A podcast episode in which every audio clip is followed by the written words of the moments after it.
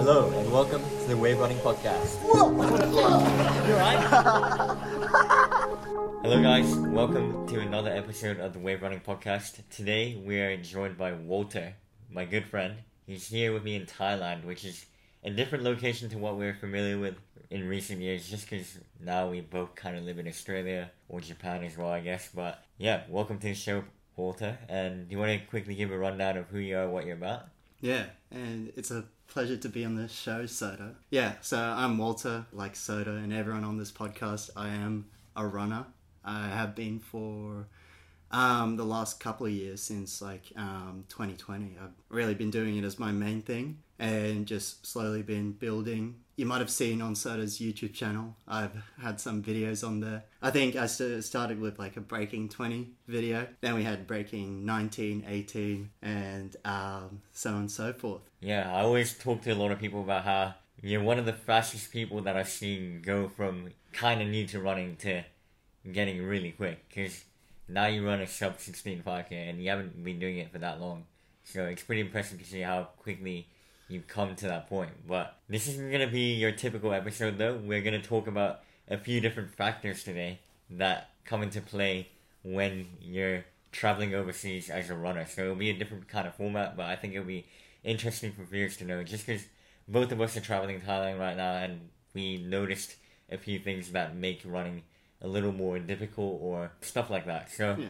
I think the main topics we'll cover in this video are one, packing considerations, and then accommodation, followed by food, followed by a bit of training and how to fit it in, and then we'll talk about the heat finally, which is, you know, what affected the times of our race significantly. yeah, We, we may do a race recap, a brief one at the end, but the majority of the episode will be more of those factors that we just mentioned.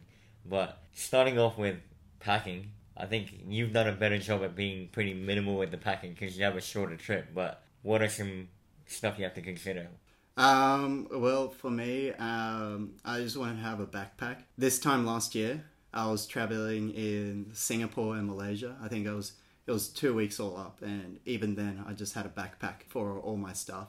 So I definitely didn't want to um, have any extra luggage, and so everything had to fit in there. So I'd think of what the essentials were, and seeing as we were doing racing, right, I had to pack in for that, and also I had to consider the climate as well. In terms of specifics, all I've got on, if you're watching this on YouTube, you'll see um, I've got like my Brisbane Marathon shirt, finisher shirt. So basically, just this sort of material is all I've been wearing around in Thailand just because I need something um, breathable and something versatile. This is stuff that I can have on when I'm just walking around and then get kind of sweaty in and then like pretty much finish off the shirt by going for a run in it, making it super sweaty. So then I'll wash it later. But just treat everything like that because I've got a limited amount of space. So the more versatile my stuff is, the better. Hundred percent. And I think the interesting thing is because I've been house hopping, dog sitting, cat sitting, and that sort of thing when I was in Sydney for the past year. I found it annoying having so much stuff. So I ended up condensing all my belongings and getting stuff that can get two things done at once to try and minimize the amount of belongings I have as well. So I totally see what you mean there, where you know it's important to pack the versatile items in order to decrease the amount of stuff. Because one backpack is not that much space for how long are you traveling for again? Um, I think it's eight days all up. Eight days, yeah. Yeah, because you still have to go through a fair amount of clothes, especially if you're racing as well. So there's a lot to kind of consider about how versatile can your stuff that you're bringing can be and how minimal. Yeah, I even started buying stuff that are thinner and smaller too to take up less space in order to fit as much as I can in the backpack too. So yeah, it's pretty tricky. Albeit you have bought a couple of shoes while here. Yeah, I, I think And you've made me bring a pair of shoes in my backpack for you. I think I'll be going back with a bit more stuff than I came with for sure. Yeah.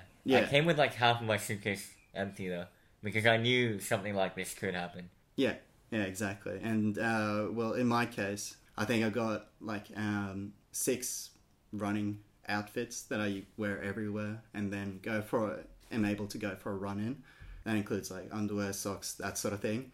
And then also in terms of the shoes, this is important when racing overseas. But I've just got my daily trainers, uh, the ho- uh, the Cloud Monsters, and then also my race shoes, Alpha Flies, and that's it. No, um, no workout shoe. No um, having different shoes for um, different mm, like easy runs. Just basics. Yeah. I think on the other end of the spectrum, I'm kind of. because I know how important it is to have a shoe rotation. I feel like even though my trip isn't too long, I get paranoid about wearing the same shoe all the time because I'm not going to be wearing my race shoes apart from the race, which Mhm. kind of feels like a waste because you're only using it for the race and nothing else. But as a, you know, competitive runner, in air quotes, you feel like it's important to have that racing shoe that you don't train too much in. Therefore, that's one shoe already wasted, and then I don't want to wear the same daily trainer for the whole trip, and therefore I Mm. feel like I need one extra shoe on top of that. But then I'm also like, I don't want to walk around in my running shoes, so I need another shoe to walk around in and go on the flight with. But Yeah. that means I ended up having four shoes on this trip, and then I also have my slides and then flip flops. So I did a terrible job this trip, I think, and I did learn that you know for a short trip, I think it can't hurt to just wear one shoe. You're not gonna get, get injured just from you know 17 days of running in one shoe Yeah. because you know the shoes I brought are all brand new. Like they're not. It's not like they're old. I'm not Yeah. gonna die or get shin splints Then- just from wearing it. Yeah. What? Well, you you're a big fan of like the Altra Escalante. Is that is Yeah. that what it's called? Right. The white toe box Yeah. sort of shoes. Let lets you lets you breathe safe. You you have those shoes, right? They might be one of those good one size fits all approach to um, having minimal pairs of shoes while on a trip. Yeah, that is true. I feel like the only reason why I'm not using the Altra Escalante as my do it all shoe, including walking around, is because of the zero drop. And I know I don't want to freak out about zero drop. Most people can handle zero drop. It's just, it changes the way you run a little bit. And I feel like when I wear the Altra Escalante, I'm on my forefoot a lot more. And because I'm predominantly a heel striker, I feel like I still want a shoe that will make me run normally. But if I get used to forefoot striking stuff, I think there's nothing wrong with wearing Altras as my daily trainer and my casual shoes Yeah. down the line. So I Yeah. think What do, what do like putting in it to say? I'm just thinking about saving space, right? Um, in the context of traveling, would switching it up with like an insole do anything? true. I didn't even think about that. Yeah. that. But yeah, that's definitely a possibility. Yeah, Yeah. possible. Sure. Because, yeah, as a lot of people know, different drops can work different muscles too. So, yeah, you just want any sort of variation. Because if you just bring the regular factory insoles of the Altra Escalante and then your extra, you know, heel lift drop, heel drop lift, whatever insoles, yeah, that will add a bit of variation. So that's like, you know, two shoes, but not actually taking up too much space kind of thing. So, Yeah. that's a good idea. I've never thought of that. Yeah, But I that's- only just thought of it then. There you go. That's But- that's your tip for today. But yeah, I guess what else in terms of clothes? I feel like I also did a pretty bad job while Walter did a good job because I still brought a ton of cotton t-shirts and stuff. But you know, we'll go more into climate later. But Thailand is very humid. You go out for a walk and you're kind of sweating. So I don't think I needed as many cotton t-shirts because I'm always picking the synthetic shirts over the cotton shirts right now because they just feel better in this kind of climate. But Mm. yeah, maybe I need to watch out for the amount of shirts I'm bringing too. Because funnily enough, I have a feeling I have one shirt for every day of the trip, but then I'm pretty sure I'm wearing the same shirt over and over again. So a lot of my shirts are going to waste. But I do wear multiple shirts per day, so hopefully I have gone through every shirt, and I feel like I have already. But I think it wasn't as necessary to bring, you know, however many shirts I did. I didn't count, so I don't know. But Yeah. yeah. I think the fact that you put everything in a backpack has inspired me a little bit to be more minimal for my next travel trip, for sure. Yeah. Yeah. So then, um, if you were like in my situation, right, would you do like just going for the race at first and then traveling a bit afterwards? Would you have packed any differently? Yeah, like if I was in your shoes where you're traveling for eight days, right? Is that what you said? yeah, eight days. If it's for eight days, it's a tricky one. Like, I'm in a difficult situation because I do YouTube, and that requires you to. Well, you, it's not required, but it's nice to have your proper DSLR camera and your GoPro and stuff, and that that kind of adds up a little bit. Obviously, maybe I could be minimal and ditch the camera and make like a GoPro vlog. That could work, but I think for the most part, if I'm going traveling, I do like to have my DSLR camera, and that itself takes up a lot of space. So I think just that will be the limiting factor. Meaning, mm. I probably would still take a suitcase in most scenarios, but I can see myself in a few situations where I'd be like, you know, it's not worth bringing my camera. Like if we go into some city that's not that scenic, and I don't think I'll take any like landscape shots or nice looking video shots, then I think I'll get away with just a GoPro. So it would depend on where I'm going to, I would say. And yeah, another tricky part will be the shoes again. So if I can work on the being more minimal in terms of shoes type of situation, then maybe I will downgrade to just a backpack in the future if it's just eight days. Because you know you're not gonna die from not having too much stuff for eight days. I feel like you can get away without a lot of stuff for eight days. So yeah, yeah. Um, I think going on all these trips makes you realize how much of the stuff that you bring you don't actually use. And I feel like even this trip I made a step forward compared to normal because I came with half a suitcase regarding what you don't need and what you actually truly need. So yeah, just na- nailing down and going for the essentials is an important part to consider when you're packing. Just try and really think whether you want to carry the extra weight to end up not using it at all. You know, so yeah, I think that's a great question because it makes you kind of think about whether you actually need more than a backpack for an eight day trip. But yeah, yeah, it's just what's important to you, really. For sure. Yeah. Yeah. And on that, like I had a important consideration because I'm based in Brisbane, right? This Thailand trip is like in the middle of going from Brisbane to Sydney, right? So I had to consider both packing for Sydney and packing for Thailand. Two very, at this time of year, very, very different climates. And I thought I would definitely prioritize packing for Thailand. So I only had back to Sydney. I only had like one pair of track pants and one um, jacket. Right, on top of everything else that I brought specifically for Thailand, these sort of really nice uh, synthetic clothing. So um, yeah, that was just something I had to consider. What's important to me and feeling comfortable in Thailand was definitely much more worth it to me than just being a little more comfortable in Sydney. Wait, give us more of a timeline. So you went from Brisbane to Sydney for about a week, and then yeah. you came here. And then what are you doing after? And then I'm going back to Sydney for a couple of days, and back to Brisbane okay, for true. uni. So you're spending more. Well, not maybe not no. more days. Maybe it's around the same amount of similar. days. It's quite but, similar. But because you're predominantly a runner, you can get away with just shirts even in yeah. winter for the most part. As long as you have one jacket and track pants, I guess. Yeah, exactly. Yeah.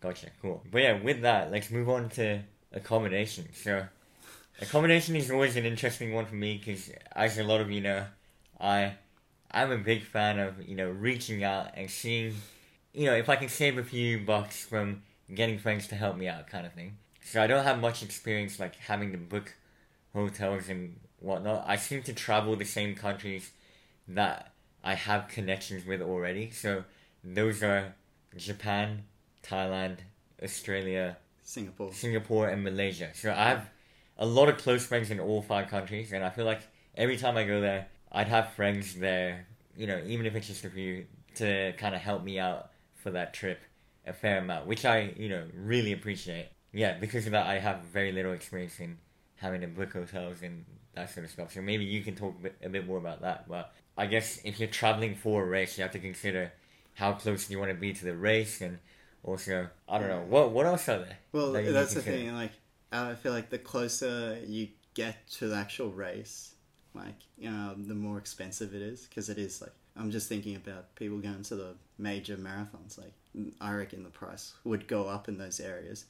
Sota's method of having lots of connections is like pretty big brain, right? Because for our our trip here in Thailand, right, um, we were in the same sort of area, right, um, where we got our accommodation through Sota's connections, right. So it was only um, like what 10 15 minute taxi into the actual race venue for us to then go there. Yeah, so that was really well, thank you for for organizing that for us. Yeah. Because also another thing about your accommodation is um, considering like how comfortable you can be, right? So, what do you reckon about the accommodation that we got? Yeah, I mean, I think for the most part, it was pretty. You know, we had a pretty luxurious time. Like, we had a villa, we had a pool. Like, we could come back from a run super hot and sweaty and just jump into the pool Yeah. straight away. And then we had like a really nice shower, and then we have a nice proper king bed to sleep on. So I think we were quite sport this trip. But yeah, I guess it kind of depends on how much money you're willing to invest in the good conditions that you desire before a race. You know, because Yeah. you could do the cheap and easy way of going to a hostel. Well, maybe not easy because yeah, hostels are cheap, but maybe you have to sleep with other people that aren't sleeping at the same time as you Yeah. or don't have the same thing. Because people can go out at night, Yeah. but then you have a race early morning. So yeah, there's a lot of stuff to factor in. But like Walter touched on, having the connections is kind of helpful. And I know I always talk about this, and people are probably fed up of hearing me say this, but unfair advantages in life is like a concept where you know not everyone is has the same advantages in life, and you can't control some of them. You can control some of them, but the people that take advantage of it, you know, get the most out of life, basically. And that's why I always try and work on my connections and try and meet a lot of people because you never know which person can introduce you to another person that can help you out. Because all this stuff is super coincidental. I literally just put on my story. Does anyone happen to know if there's a villa that we can rent near this kind of location or anything like that? And a few people hit me up, and one of them was just like my good friend who happened to build a villa, and we were the first ones to ever stay in that villa, and we got an insane deal, like ridiculous. We probably won't say how much, but we were paying pennies and living like kings, basically. Yeah, exactly. So, um, yeah, just putting yourself out there, asking for help, because you know, there's nothing wrong with putting up a story and asking a question, right? And I feel like not enough people do that, but I do that quite often because I shamelessly ask for any help or questions when I when I want an answer to something. Even I got food poisoning on race week, which we'll also touch on in the next topic. I asked for tips from that, and I got a lot of help from that too, from people. So, yeah, I think always networking and stuff is pretty helpful because you never know how much they can help you down the line. Mm. And then, obviously, all you have to do in return is show your appreciation and, and then help them when they need it or ask if they need help with anything else, you know? Because Yeah. Obviously, we got a good deal at that villa that we stayed in with eight people for context, but I am in return filming like a promotional video kind of thing for them, and yeah, it was like a good deal that benefits both of us. So it was a win-win situation, and yeah, it just it was Yeah. a great time. Yeah. I enjoyed that. Yeah, and for me, right, um, I, I don't know if I'll ever travel somewhere just purely for the race, right? Like same, uh, like you, you're here also to meet up with friends, like, um, and uh, everyone else that you have met in Phuket, right? And I just want to, yeah, explore Thailand, see see what it's all about. So Man, I'm gonna cut you off there, but Walter is actually insane. I feel like because I spent the whole time with him so far in Phuket, I've seen how much he is enthusiastic about, you know, getting to try all the Thai foods and experiencing what it's like to be a true local. Yeah. Because, yeah, he's not bothered about all the tourists and stuff. He's like, let's get local. Let's have the most exotic foods. Let's go to the most exotic places. Yeah. and yeah, I can literally tell that he's not here to just race. He's here to have a fun time, experience what it's like to be living in Thailand, and yeah, going really in depth. But yeah, Yeah. carry on. Well, yeah, the reason why I mention this is in the context of accommodation.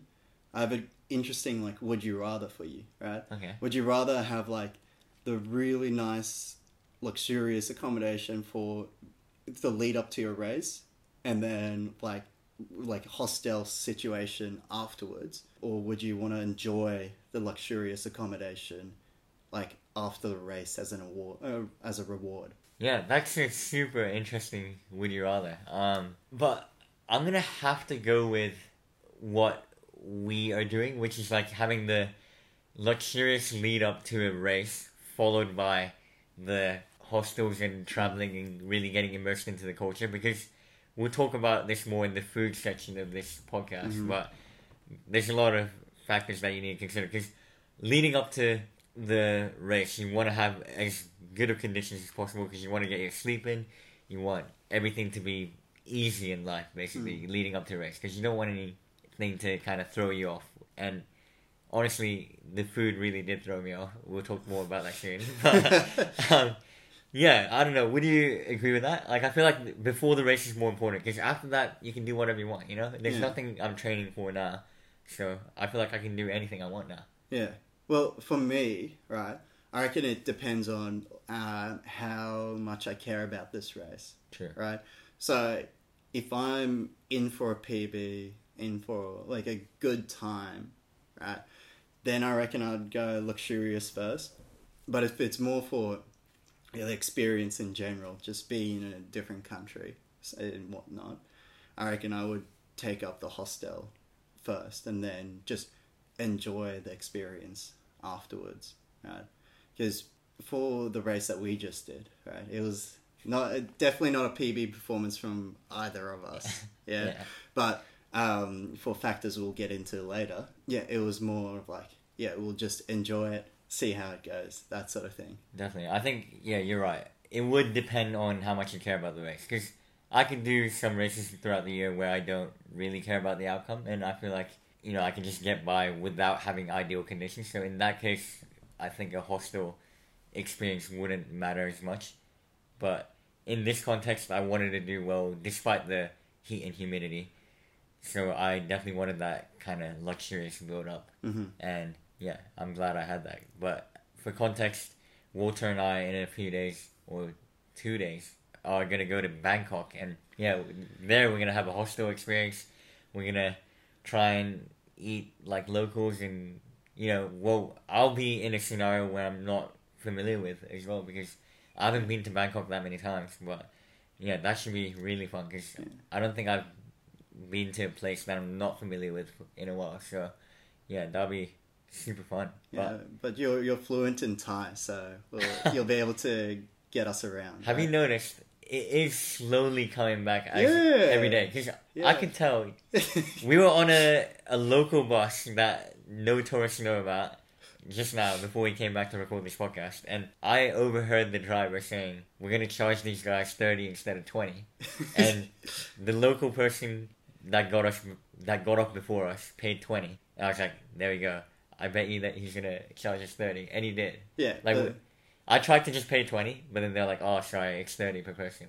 So yeah, but I was right. Yeah, Yeah, but then for context, that's a one Australian dollar versus one dollar fifty. yeah. so we went we went to Yeah, we weren't like, fussing at all. We fussed about it. Yeah, we were happy to pay the extra bit. Um, but it's just cool that I'm slowly getting it back. I'm, you know, I will be. I will get there. I yeah. promise So you. when- once we hit Bangkok, oh man, I'm, Yeah. I'm, I'm keen. Yeah. Well, I think I am a bit disappointed that my Thai has gotten a little worse. Same with my Japanese. Like living in Australia for five years, you don't have to speak any other language basically because everyone speaks English. So I think I was quite spoilt in that culture, Mm. and now I'm suffering from that a little. But you know, it's cool to come back though. Um, I've I've loved it here so far, and yeah, I want to make sure to come back down the line as well. We got some unfinished business in this race that we did the Yeah. past few days. But I think on that note, we'll move on to our next topic, which is food. And I think Walter has a little less to talk about because you know he didn't suffer with food poisoning, as a lot of people know. Mm. Um, but I don't know. Do you have any questions for me regarding food? Yeah. So, what's like? What are the big important considerations? Yeah, I think considerations, you know, if you're going to a country like Thailand or let's just say third world countries, there's a lot of stuff to consider, and we're gonna link in water as well into food. Oh yeah. uh, that's a big because in Australia we have the luxury of opening up the tap water, filling up a bottle, and drinking it. But honestly, coming to Thailand, sometimes I'm I almost do it by instinct, like turn on the tap and try and fill up my water bottle, and I'm like, oh crap, actually we can't drink this. So yeah, there's a lot to consider because we get used to living in certain countries and how it works there. But yeah, even in Thailand, some of the ice that they put in drinks are made with tap water, but some of them are made with like proper bottled clean water. So it's important to do your research, see what the water situation is like there, Mm-hmm. because I think the food poisoning I got probably came from tap water ice, but we we're still not sure. For, uh, so I don't want to make any definite claims, but yeah, watch out for water and also watch out for food because you know Thailand is kind of known for their street food. It's you know absolutely delicious. Like now Oh, that we yeah. finished the race, we've been you know eating probably too much, especially Walter. Walter's loving it too much, but. Well, but Walter doesn't care. He's gonna eat as much as he can, pretty much.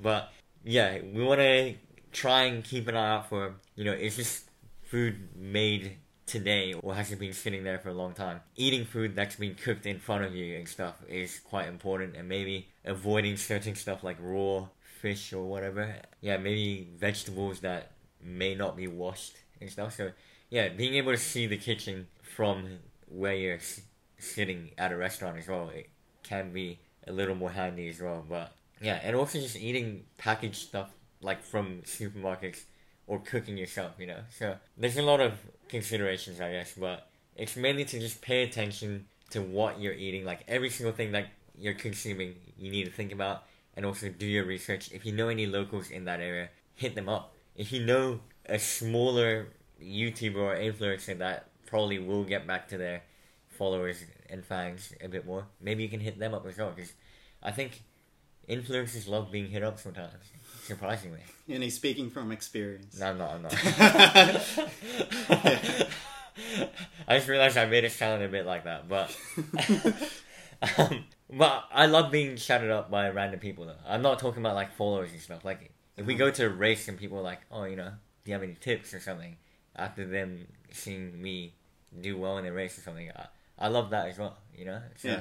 I think going back to what I said earlier, any connection is great, and you know, asking a genuine question about a certain country that someone lives in or comes from is a great excuse to get to know someone else. You know, so I think that's another tactic I use to try and keep in touch with people because before I came back to Phuket, I spent a lot of time catching up with my friends that I haven't talked to in a while to try and you know work out what the situation is back here in Thailand after I haven't been for a long time. Like, is there anything new I need to know about and stuff? So, but what about you? Talk about your food experiences so far. It it's been pretty positive. Like you haven't had any issues. No, no, no. Yeah. Because, uh, yeah, the thing is, I d- didn't really want to limit myself, you know? And it's also a good idea if you are like me, don't want to limit yourself, to not have too many days before the race and concentrate the majority of your, like, travel after the race. So you, so you don't spend all those days suffering, being like, oh, I want to eat it, try it, be a little bit adventurous, but then uh, like not being able to because you got the race in your back of your mind, right? But having said so, right, I, I think I was um, pretty laissez-faire with how I ate before the race, right? We, well, I took recommendations from you and your local friends in Phuket about when we were, when we were at the market, what to eat and what not to eat, such as sushi, because Yeah. it's, it's just sitting out there, Yeah. right? You can't, no refrigeration, no nothing, just Yeah, sitting. flies are probably like landing on it Yeah. constantly too. Yeah. yeah. Or like fruit with the skin still on, because it's probably washed with tap water, Mm. which you wouldn't be able to do. But fruit like durian, which they like cut into, Yeah. right, and prepare for you right then and there, would be nice. It would be good. Yeah. Yeah.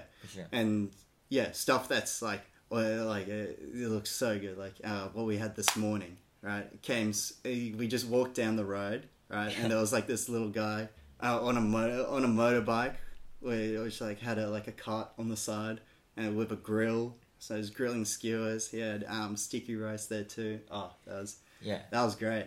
Yeah, that was absolutely epic. Um, yeah, that's what I love about about Thailand. Like a lot of those motorbikes just have a sidecar thing, and yeah, they vend kind of food on the spot, and they can be anywhere, you know. So Yeah. they can just drive around where the demand is. So there'd be different motorbikes at certain locations every day with different types of food, so you get to experience a lot of stuff. Yeah. Even if you're staying in the same place every single morning. So yeah, that's super cool. But yeah, what Walter said about fruit as well is very good information for other people. Yeah. Like if they have a peel, well, I mean, if they have the skin on it and they have to like cut it open on the spot, then it's like more reliable because you can see them opening it.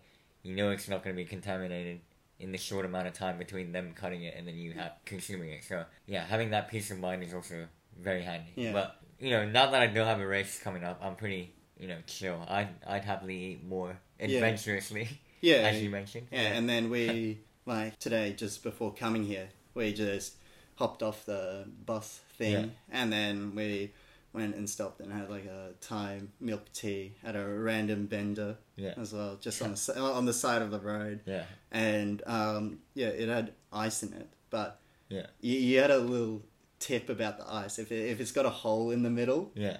right, then apparently it's It's made of bottled water.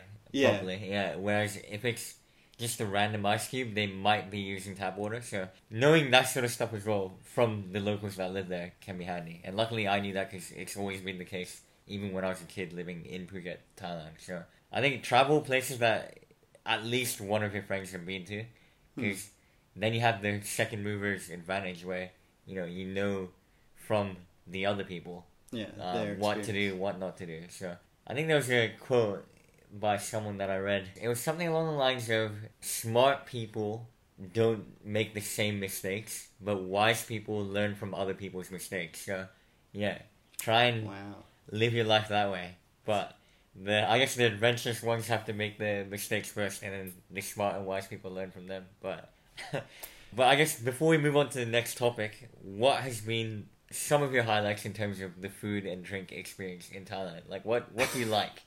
Can I say can I can I say everything? I don't know you liked everything. To be yeah, yeah, Like um, I was in Malaysia last year, and it's a pretty similar vibe yeah, with like the random uh, vendors on the side of the street. You just go, have, have whatever. Yeah, and like I don't know, it's all just good. And what makes it even better is that it's super cheap, yeah, right, compared to Australian prices.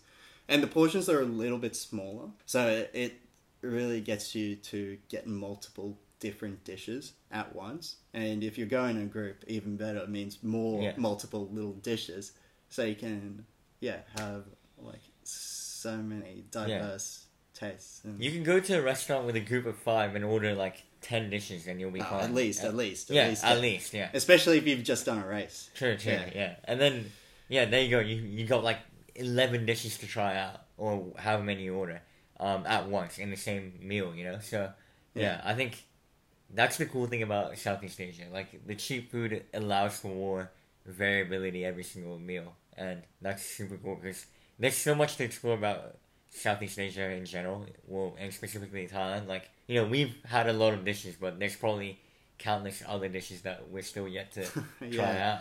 I think I always gravitate towards the same dishes because I know what they're like already. But I think it'll be better if I become a bit more adventurous like Walter because Yeah, I feel like sometimes I get too much into the realm of being a creature of habit and having the same thing because yeah, I just love certain things and I don't want to change it when I love it. You know? yeah. Well, we'll be traveling together, so Yeah. we'll have that Yeah. sort of diverse tastes. Except I don't think I'll be having any insects or organs of animals when I go to Bangkok. Okay. Unless you somehow convince me, but I don't. I can't see that happening to be honest. But we'll see. Well, with the liver skewer this morning. Well, I, I can't guarantee it was liver. Yeah, Like it was we, some we don't know. It, was- it was some sort of organ, probably Yeah. most likely liver. But Yeah. yeah, I had that. It was it was nice. Yeah, yeah. I didn't ask you if you wanted any. I, sh- I should have. My bad. I would have said no.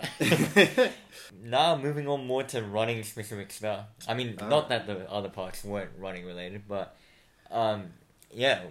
So when it comes to traveling, it's a bit harder to train due to a few factors, and maybe Walter can add on if he can think of anything else. But I feel like everything takes a little longer when you're traveling. Like you know, it takes longer to find your stuff out of the suitcase, and it takes longer to get familiarized with your surroundings and your immediate geographical location. Like, is there a 7 Eleven nearby where I can get the stuff that I forgot to bring or whatever. So stuff like that can add up, and then it ends up being harder to fit the time into trains. So I feel like it's good to accommodate for that and not stress about running the same amount of volume as you normally would.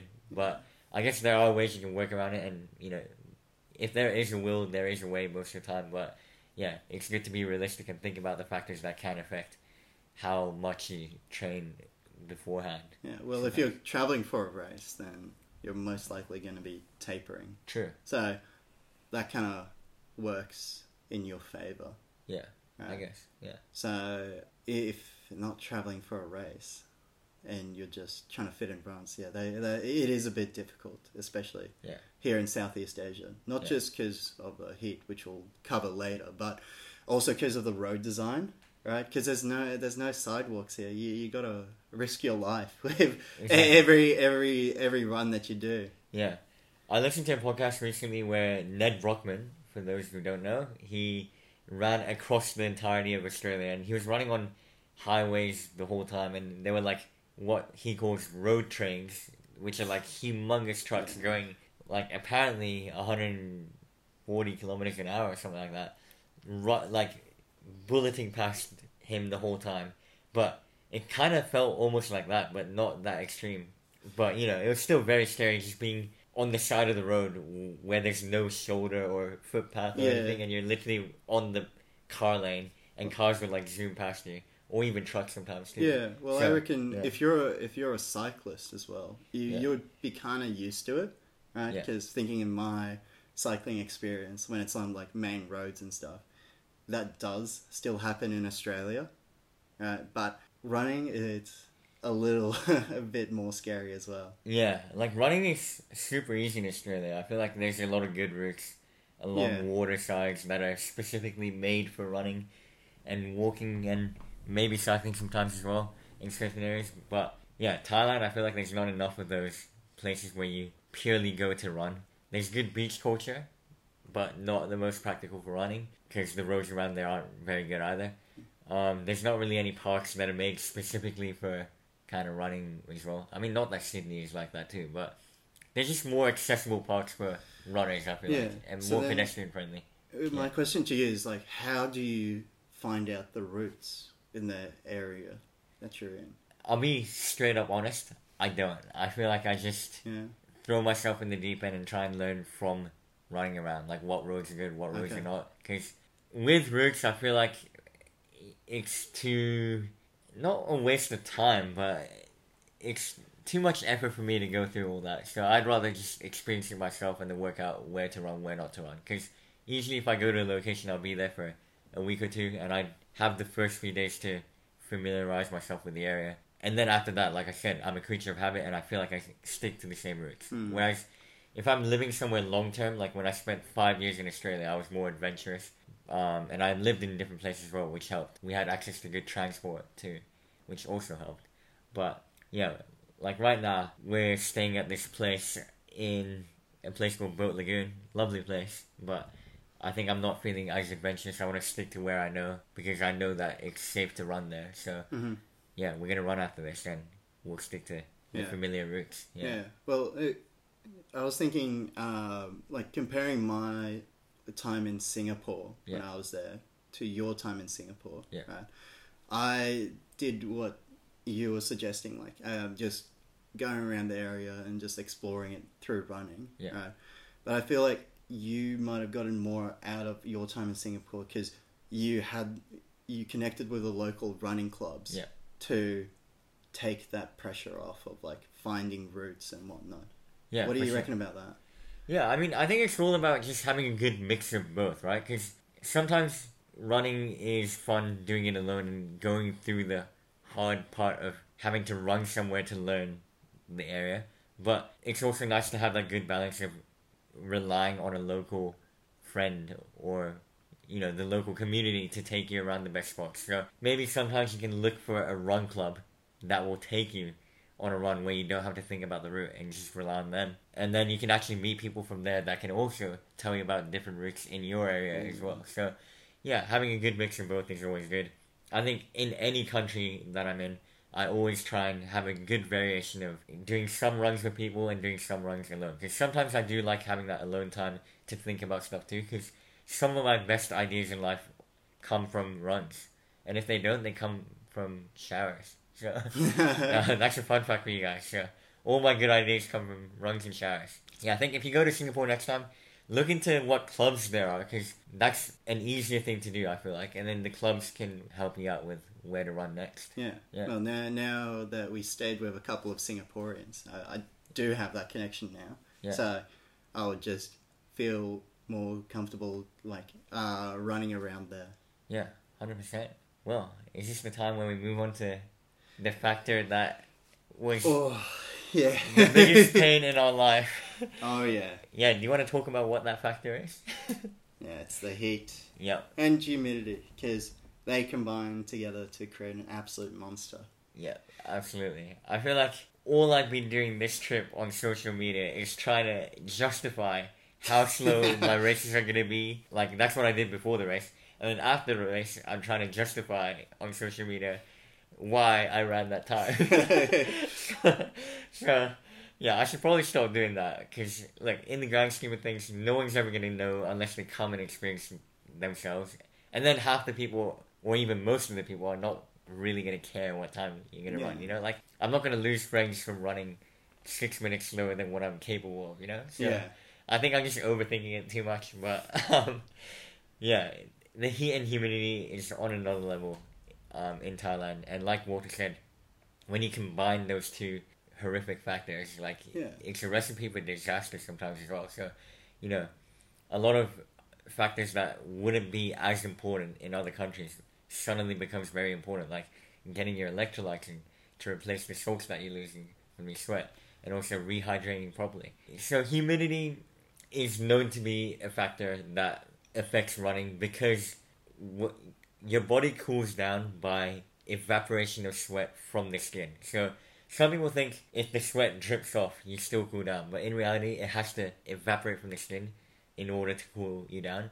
And in a humid climate, it's harder for sweat to evaporate because there's already a lot of moisture in there, meaning there's less of a concentration gradient, I guess you could say, which makes it harder for the sweat to evaporate. And then, yeah, you just end up overheating a lot quicker than a dry climate. So, Yeah. yeah, it's a big recipe for disaster. But what are your thoughts? Totally agree. Yeah. Right. It's humidity just sucks. Right. Yeah. Like um, on our shakeout run that we did the day before the 10k, I noticed like usually around that pace, like what we are doing, like 5:30 Yeah. sort of thing. Usually around that pace, my heart rate is normally in Sydney and Brisbane currently sticking around 140 ish. Right there, it jumped up to almost 160. So uh, from that moment on, I knew it, it was going to be tough in the races. Right, I already knew when I, as soon as I landed, walked out of the air conditioned airport that oh man, it's different. it's different. It's going to be wild. But seeing the numbers on the screen just justified it to me. Same with like perceived effort. Like five thirty would feel like an absolute crawl, and almost feel like I'm not running at all in a colder and dry climate. But that shakeout run was hard. I'm not gonna lie. Like Yeah. I wasn't feeling hundred percent. I would say uh, it definitely felt like I was working harder than five thirty pace. But Yeah. yeah, that's what it does to you. Your rate of perceived exertion, which is like just how crappy you feel, is gonna be worse in Yeah. a humid climate. So maybe even accommodating for that by going a little slower is a good idea. So yeah, that's another factor to kind of keep in mind. But yeah, is there anything more to add, or should we go Well- into the race recap? The race recap kind of blends in with this, right? Because the whole like um, race was about how do we tackle this issue True. of the heat, right? How do we actually moderate our performance on the day to be so that we don't blow up and suffer throughout the race? I was searching on YouTube the night before. Oh yeah, I how saw, to I saw, I saw.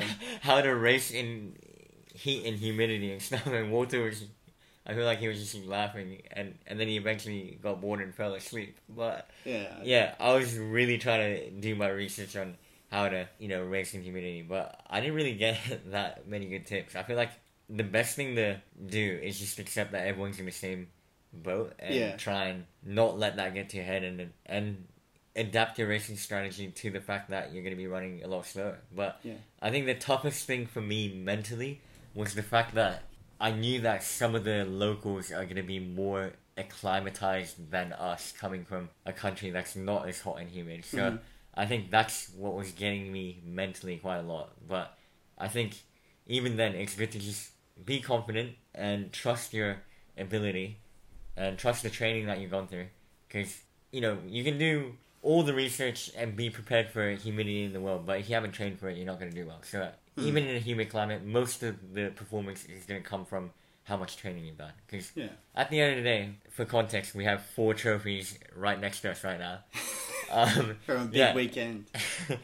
all of them are from us two, and we live in countries that aren't as hot and humid. So Yeah. at the end of the day, I think the training matters. So yeah, it's good to focus on that. But what are the specific things that you did in the race that you tried to do to counter the humidity? Because I know you had a few Well, interesting strategies. Yeah, well, let's first talk about what went wrong in the 10K. Sure. Right? Because that was my first time racing in the humid Yeah. conditions.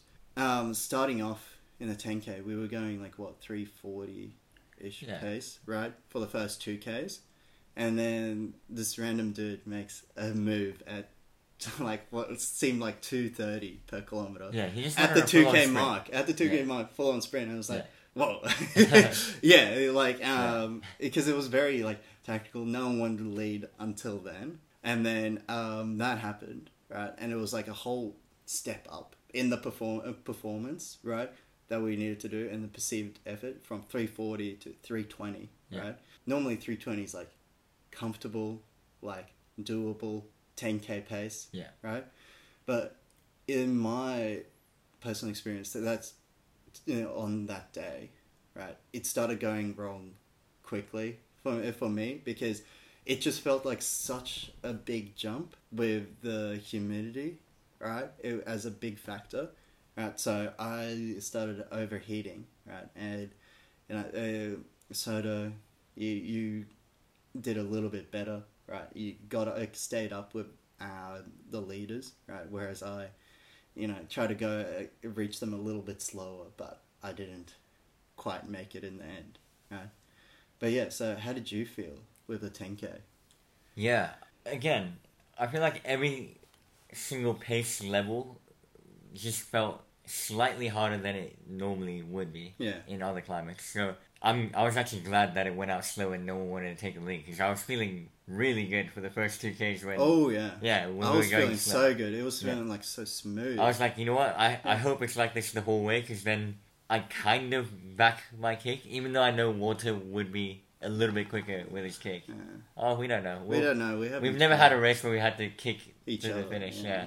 But yeah, I was hoping that it would stay like that because I knew Walter and I would be up there as one of the best kickers if it did become Yeah. a Well, final we, we four had hundred race. promised promised ourselves not to like each other not to eh, make a move before the six k mark, like Yeah. after the, uh, after the main hill in the race. Yeah. But since other people went earlier, we Yeah. couldn't really do that. Yeah, so we had to adapt our strategy during the race and just go with our heart because I feel like I didn't want to let those two people that started breaking to get too far away. So I wanted to, yeah, you know, maintain a bit of distance, but yeah, keep them within my eyesight so that I can still gauge whether they were gonna fall back or push on, and then make my decision from there. So yeah, I think the tricky part is you never know what's gonna happen in race, so you have to kind of adapt to it. But yeah. Yeah. as soon as we started going quicker after the 2K mark, yeah, I, I was struggling as well. But, you know, at the end of the day, at that point, all you can do is be as mentally tough as possible. And I wasn't mentally tough enough that day. And, yeah, Mm. I did lead a lot of that race as well, though, once I caught up to them. When I did, I made sure to mm, continue and make a move. But, you know, they could track me down, and, you know, with one and a half Ks to go, yeah, Mm. they made another move, and I was like, I'll save it for tomorrow. Yeah, same. Yeah. I got to the last K. Yeah. And I looked back. No one was too close to me. Yeah. Right. So I thought, you know what? Fourth, not bad. Right. not great either in Yeah. in that context, right? Because my last K was like almost four minutes. Yeah. Yeah, because like I had the same thing, like ah, literally like give up today, right? So that can do a little bit of- better tomorrow. Yeah. Right. It was the ten k was like a good experience, right? Like, Yeah, to get familiarized with what it feels like Yeah. to run at certain paces. Because then we had that knowledge going into the half marathon. Yeah, Where where- we were very conservative the first three Ks. We went out at 350 pace. We were feeling good. And I think I'm going to say that the conditions were just a tiny bit better Yeah. than the 10K. Still hot But- and humid though. Yeah, Like I don't want to make it sound like it was a lot better. It was a tiny, tiny, tiny bit better. because we started one hour, earlier as well. Yeah, yeah, Right. true. but yeah, it's still it's still Thailand. Yeah. Like it, it at night, it doesn't go drop below twenty five degrees. Yeah, for sure. Celsius. Yeah. Humidity. If it goes down to 25, it's a good day. Oh yeah. yeah, yeah, yeah, in. Thailand. Yeah. A good night, sorry. But yeah. So Anyway. then, yeah, the 10k happened first, right? We both think that we underperformed in that race, Yeah. right? And then, um, yeah, the half marathon came around the next day, right? And we did a couple of things differently then. Yeah. So, I think the good thing about the 10K is that, well, with every bad race, I think I am sad about it for a bit, but I always make sure to let it fuel me because it's a great opportunity to let that anger push you in the next race, right? Because you don't want the same thing to happen. You want to be proud of what you've done. So, I tried to have a more positive outlook. I feel like, actually, I would love you to tell me, and the viewers and the listeners, would you say that my mindset was a lot better going into the half marathon on the second day than the 10k? Yeah, not only your mindset, but like your fueling as well. Like Yeah, you, exactly. you, yeah, with your food poisoning, you- all, all Yeah. you, you, you were recovered from it, right? But Yeah. your appetite hadn't really come back. So Yeah. all you had before the 10k was the edamame. Yeah, I for just had a few planks basically. Yeah, yeah, and, you know. Walter I- tried to feed me some of Yeah. his food even. Yeah, I was like, come on, man. Like, y- y- you, like I knew, like, yeah, no, it, it didn't look too great. Like, Yeah. yeah, Yeah, I just could tell that I wasn't confident for going into 10k. Like, I was being quite negative as well, I'll be honest. I woke up and I was like, okay, this is like the top three crappiest I've felt ever on race day. I'm not going to do well. I said that to Ben as well when you went there, but yeah, um, yeah, going into the half, I was like, you know, I fueled up a lot better. I ate a lot of food the night before. I've hydrated a lot better. I had two bottles of electrolyte drinks. Um, and most importantly, I went in with a more confident mindset. I, I just told myself, no matter what, I'm going to make this a better race. I feel good, and I'm going to run my own race and not let humidity get to my head as much and just try and push on as much as possible and dig deep. So, yeah. yeah, but with that being said, we also had the knowledge about how much the humidity affects us, so we had a good idea of what pace to go out at. So we capped it at like 352, and we Yeah. actually ran Even. metronomic 352s for the first three Ks. Oh, Perfect it was, pacing. it, it was beautiful. Yeah. And then Sota decided to drop a 344 the next K. yeah, and for me, that was like a little bit too big of a jump.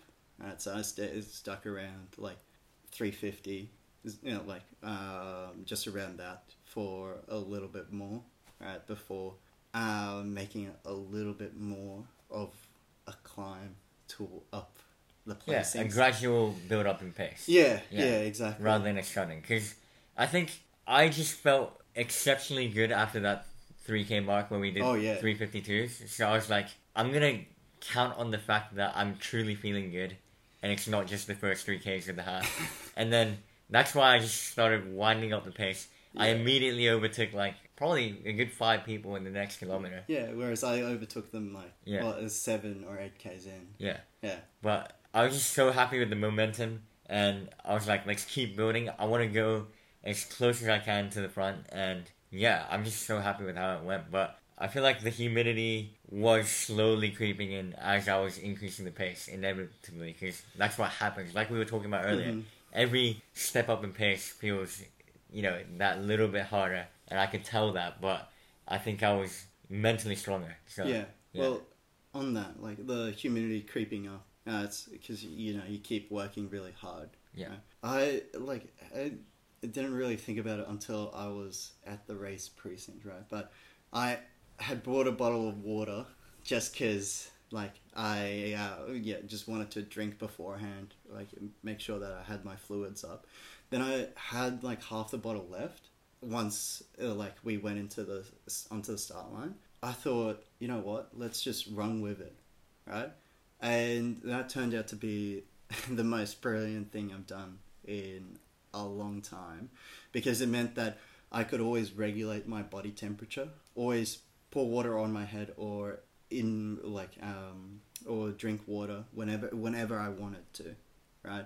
So I could really feel in control because yeah, once we went up a hill, right, that extra bit of he- effort, right? If I hadn't had the water, it would have been like in the 10k where it would have just added to the heat that I was already experiencing and just made me a lot worse, right? But I would be able to um, pour water on my head, and as it went past my ears, I feel it like boiling Yeah. after that point, right? So, and but it helped really. It like it looks like a very amateur move, right? You wouldn't you Yeah. would you would count out someone who's holding a water bottle at the At the start, line. line, yeah. like they look like a, as you said, like a real battler, battler, yeah, sort of sort of vibe. But like, uh, uh, yeah, and even like the um, guy who came fifth overall or something, he, he said like, oh, you had the water bottle. I thought you were gonna be nothing, sort of thing, Yeah. right? But it turned out to be really brilliant. So if Yeah. you are racing in the heat, right, don't be afraid to do that, right? It was in terms of milliliters, I think it was like um, 250 mils Yeah. on me, Yeah. right? Which So- isn't too much extra weight. No, you know, no, it's not not, at that bad. all. Yeah. Yeah, like at the start, it was yeah, well, it was pretty annoying trying to grip it. Yeah. At some points, but um, just like with the sweat and Yeah. sunscreen, but uh, it worked out fine. And then Yeah, more, more than fine. It was What I did actually is I grabbed a few ice cubes from the medical tent, which they kindly hooked me up with, because I knew that the race was delayed by five minutes, so we had to stay at the start line for a little bit extra. So I was like, let me quickly go get an ice cube and come back to the start line. And I make sure to keep rubbing the ice all over my body to try and keep myself cool, because I knew that the aim of this race, because it's a longer race as well, is to keep my body temperature controlled yeah. for as long of the race as possible. Mm. And going out in a conservative pace and cooling myself down with ice beforehand definitely help with that. And I actually put it on purpose in the parts that tend to get warm, which is my forehead and my armpit and like maybe my chest area a little bit and yeah, a little bit of my back as well. So yeah, just that core area where it can get hot, I tried to cool down as much as I can. And yeah, I think it on the start line I felt pretty cool and cool as in like low temperature. Yeah. um, You're a cool Yeah. dude in your tracksmith as well. Yeah. Yeah. Uh, well, the Tracksmith, it's a funny story. I, I would never buy Tracksmith, but my friends bought it for me, and I appreciate that, by the way. So shout out to the people that bought me Tracksmith, because I wear it all the time now. Mm. But, um, Well, yeah. Yeah. Another thing that we did differently on race day was that for the 10k we had a little warm up, right? Yeah. But for the half marathon we actually didn't. Yeah, we didn't Warm warm up at all. But they, what I noticed was that at the start line of the 10k, right, my heart rate was already at 140, right? Whereas at the start line of the um, half marathon, my heart was at rest, resting, right? Yeah. So I don't know. I feel like, and at the 10k start line, I was already sweating, and the sweat was sticking on me, so it wasn't evaporating to actually like cool myself off. It was sticking onto me and dripping, so it wasn't helping get my body temperature down. But then having the ice, Yeah. like Sota, on the start line, yeah, was super helpful. Yeah, I think with the hot and humid climate, and knowing that we were going out at 350 pace, because we did sort of discuss, you know, what's the fastest we're going to go for the first few Ks. Hmm. And we tried to really stick to our game plan this time as much as we can. Because we knew that we were going at 350s max, like fastest, I knew that it wasn't going to feel too much of a sudden increase in pace, so I didn't feel the need to warm up. So I was actually the one out of us two to su- suggest that we shouldn't even warm up. But I think that worked out in the end, which I'm pretty happy with. Yeah, Yeah. yeah, it did. It did work out for us in this scenario. Yeah, right? yeah. Colder climates definitely need the warm up, Exactly. right? But when it's already hot, Yeah. and Your muscles are warm. yeah, Yeah. yeah, uh, yeah, that's why I was Yeah. like, yeah, why not? Let's let's do it this way. Yeah. Yeah. So then and going out conservatively, like at the first checkpoint where they got the times, I think we were like down seventeenth or something, uh, and then we worked our way up from then. Or in my case, since I stayed even at like three fifties, uh, people were just dropping Yeah. because of because of the heat and humidity. Whereas I was able to stay even. Uh, But you negative splitted that with Yeah. like yeah, they were amazing, Yeah, amazing job. Like I need to properly look back at the stats and everything, but the biggest margin of deficit I had in terms of seconds to the leader in the race was, I believe, about one minute. I think at some points it could have been. I wouldn't be surprised if if it was like a minute and a half or something at one mm-hmm. point. But I kept on closing the gap all the way to the finish line, and I ended up making the gap only five seconds behind the winner. So I went from 17th and just worked my way up slowly. I didn't make any insane surges, Mhm. except for I guess when we initially went from 350 to 344 because I got too angsty there. I was like, if we go 352 the whole time, then we're definitely not gonna win. So I, Yeah. I thought at some point I needed to make a move. So I ramped it up quite quick there and then. But from then on, it was just a gradual build up in pace and you know picking one person up after Yeah. another. But you had some naughty three twenties in there. True, but that was the downhill part, which gave me a bit of momentum. and also the Park Pascal Villa. As Oh yeah, true, true, yeah, yeah. I so I guess there were a couple like surges. Yeah, Yeah. it's three twenty is quick for Thailand, I'd say. Yeah. like this climate. But yeah, for those interested, I guess you know I I was pretty happy with it just because of the smart racing tactics that I Hmm. had going into day two. Because it's always easy to get so amped up and then go out too quick and then fade, which Hmm. I used to not do as much. But recently, I have fallen into the habit of going a bit too quick at the start. So it's nice to come back to how I used to race and be smart about it. And I think I really respect how Walter ran his own race as well. Knew that he shouldn't follow me when I went to Mhm. 344 pace suddenly. And yeah, he's gradually worked his way up as well. Except he was being more consistent and people were just dying. But I think he did pick it up at the end though, a bit, right? No, no, no, No? no. Like I, I was just kept consistent. 'cause- The whole way, yeah. Yeah. Mm. Like um, yeah. So I ended up also coming fourth Yeah, in this race, but compared to the 10k, were like that fourth was like bad you know, bad fourth. Like Yeah. I, I forget about it, sort of thing. But this one, because I got the pacing right, felt good, and passed people to get there. Yeah, I, I was happy with this fourth. Yeah, it's Yeah. so interesting because, yeah, it puts it into perspective how much it's not about the actual place and it's about like how you executed the race, you know? Because Mm. you got fourth both days, but you're super happy with the second day, whereas you're not happy with the first day. Yeah. So, yeah, I think it's important to nail the racing tactics because you'll feel good when you stick to a plan and then it works out in your favor. So, Yeah. Yeah, Uh, the biggest plan when dealing with the heat is to stay conservative, right? Because yeah, you know, it, so that you're a 32 minute 10k. Yeah. Right, and um, that I don't know. Well, do you reckon that w- was realistic for the 10k we did today, or like this weekend? I think running a 32 minute 10k. Yeah.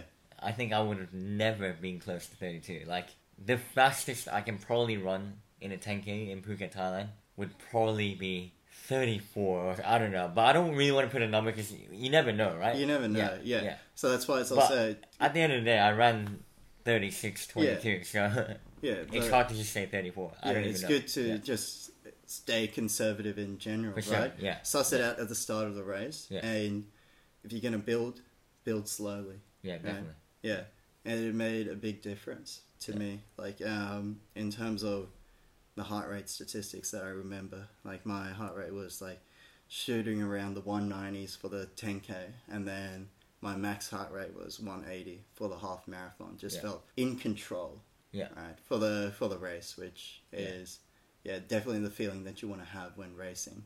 Definitely. Yeah. Cool. Well, does that wrap up all our tips Yeah, I don't think and factors?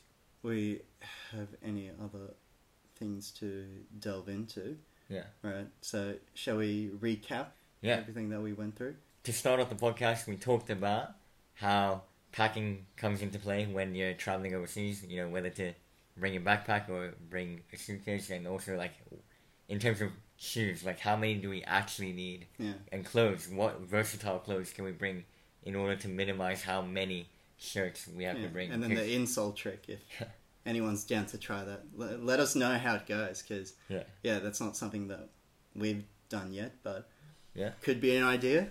yeah. Who knows? Yeah, And then we talked about accommodation as well. So like the ability to network with other people, seeing that every person can give value to you in some form because they know more people as well. So using that to your advantage and yeah, seeing where the best places to stay are and stuff like that can also help. And there's a few ways of going about it because some accommodation is cheaper, but maybe it's not the best for preparing you for a race because if you're in a hostel, we have these different scenarios that make it harder to prepare for a race. And after that, it was about food. yeah.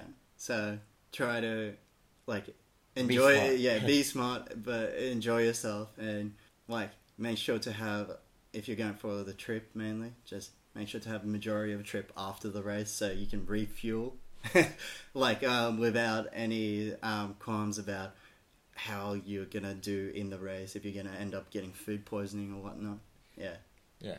And then after that, we obviously talked a bit about training. You know how it's a little bit harder to fit in runs sometimes, but I guess you brought up the point about if you're tapering, then maybe it's a good thing, or Yeah. not a good thing, but maybe it doesn't comes matter naturally. as much. Comes Yeah. naturally. Yeah, because you're running less. But also, like, route wise as well, like, what's the best way to find a route when you move to a new country? Is it to explore or is it to reach out to run clubs and get them to help you find routes and stuff like that? So we covered that. And then finally, we talked about the biggest factor, which is the heat and humidity, which is what made our races a lot more difficult than Yeah. what we wanted it to be. But we talked about how it's about perspective and knowing that everyone else is going through the same boat, I guess you could say. Mm-hmm. And yeah, we gave a few tips and tricks. So pretty solid podcast, I say. Yeah. yeah. That was lovely. Thank you for the tips that you gave as well, because you gave me some insight in that video that I didn't know about as well. So yeah, if you enjoyed having Walter on, we will. I mean, regardless. I mean, I'm sure no one hates Walter. Walter's a nice guy. um, I feel like everyone I know absolutely loves Walter. So yeah, I want to get Walter on the podcast again. We'll talk about his running journey because you know it's just crazy to see how quickly you've gone from new to sub 16, Yeah. which is insane. What's your exact 5k PB now again? Uh, fifteen fifty eight. Yeah, So, that's insane. Snuck under. Yeah, exactly. And he's only gonna get quicker, so I need to, yeah, be on my toes, be prepared. hmm um, but yeah, thanks for coming on the pod, and I guess we'll see you soon. Alright. Great stuff.